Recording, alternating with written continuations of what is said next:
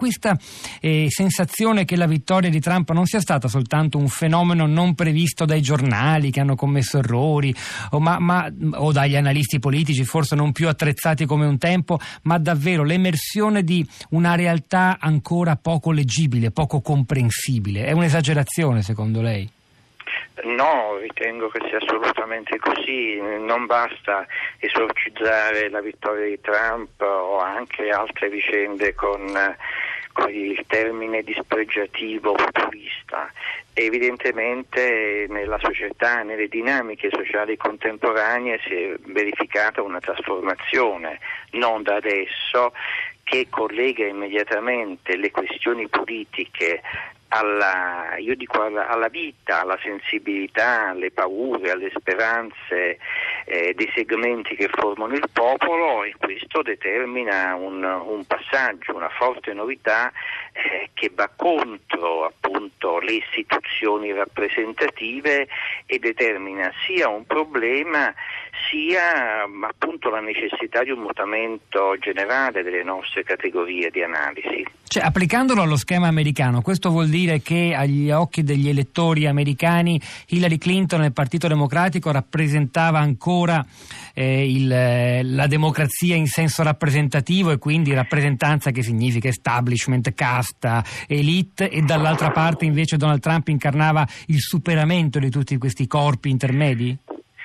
Mm, pare, pare, di sì, eh, nel senso che certamente la Clinton è stata percepita come rappresentante non solo dell'establishment politico-culturale ma anche di alcuni gruppi finanziari.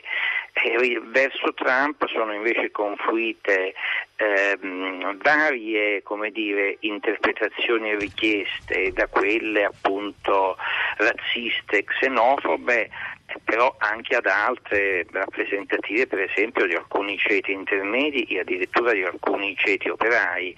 Quindi insomma bisogna cercare di mh, porre l'analisi in maniera diversa e non dicotomica attraverso appunto lo scontro tra democrazia e populismo.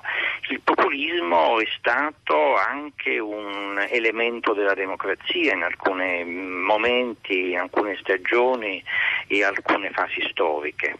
E poi c'è un altro populismo che pur facendo leva su bisogni, sentimenti, pulsioni che attraversano la base, la popolazione eh, e sono contro i compiti intermedi, contro l'elite, non necessariamente poi sfociano in sentimenti di xenofobia, di esclusione, di allontanamento di chi è diverso.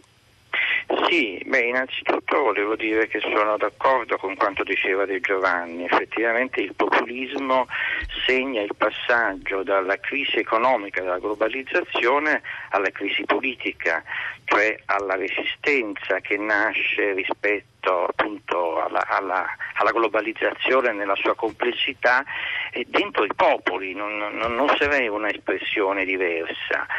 E sì, come appunto lei ricordava, di populismi ce ne sono diversi e di diverso orientamento.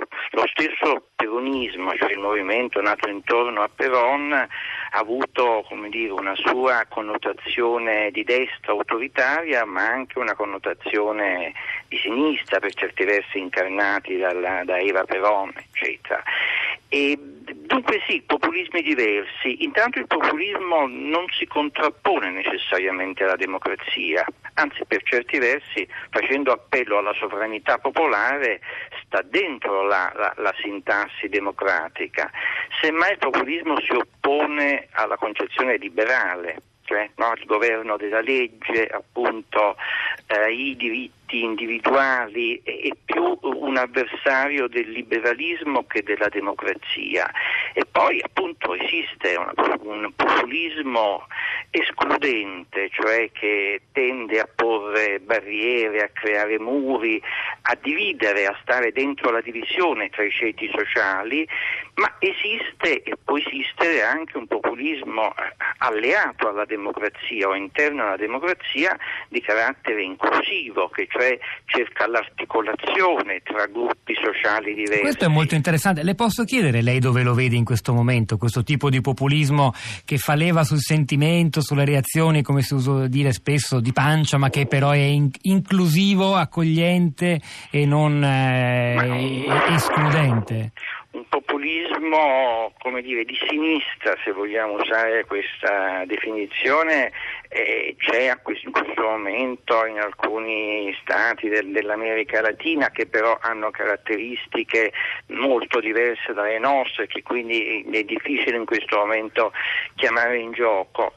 Ma mh, per, se pensiamo anche eh, alla politica americana, Persino quella di Obama è stata definita una, una, linea populista in alcuni momenti e così in Italia eh, sia il, l'opposizione definisce il governo di Renzi un governo populista e Renzi a sua volta definisce il Movimento 5 Stelle un movimento populista. Per capirci Quindi, professore, Bernie Sanders corrispondeva a questa, ipo- a questa, a questa idea? Eh, per, un po' sì, per certi versi sì, perché anche lui in qualche modo si opponeva all'establishment, anche lui chiamava in causa gli interessi popolari in maniera diretta, anche lui avversava la politica finanziaria delle banche.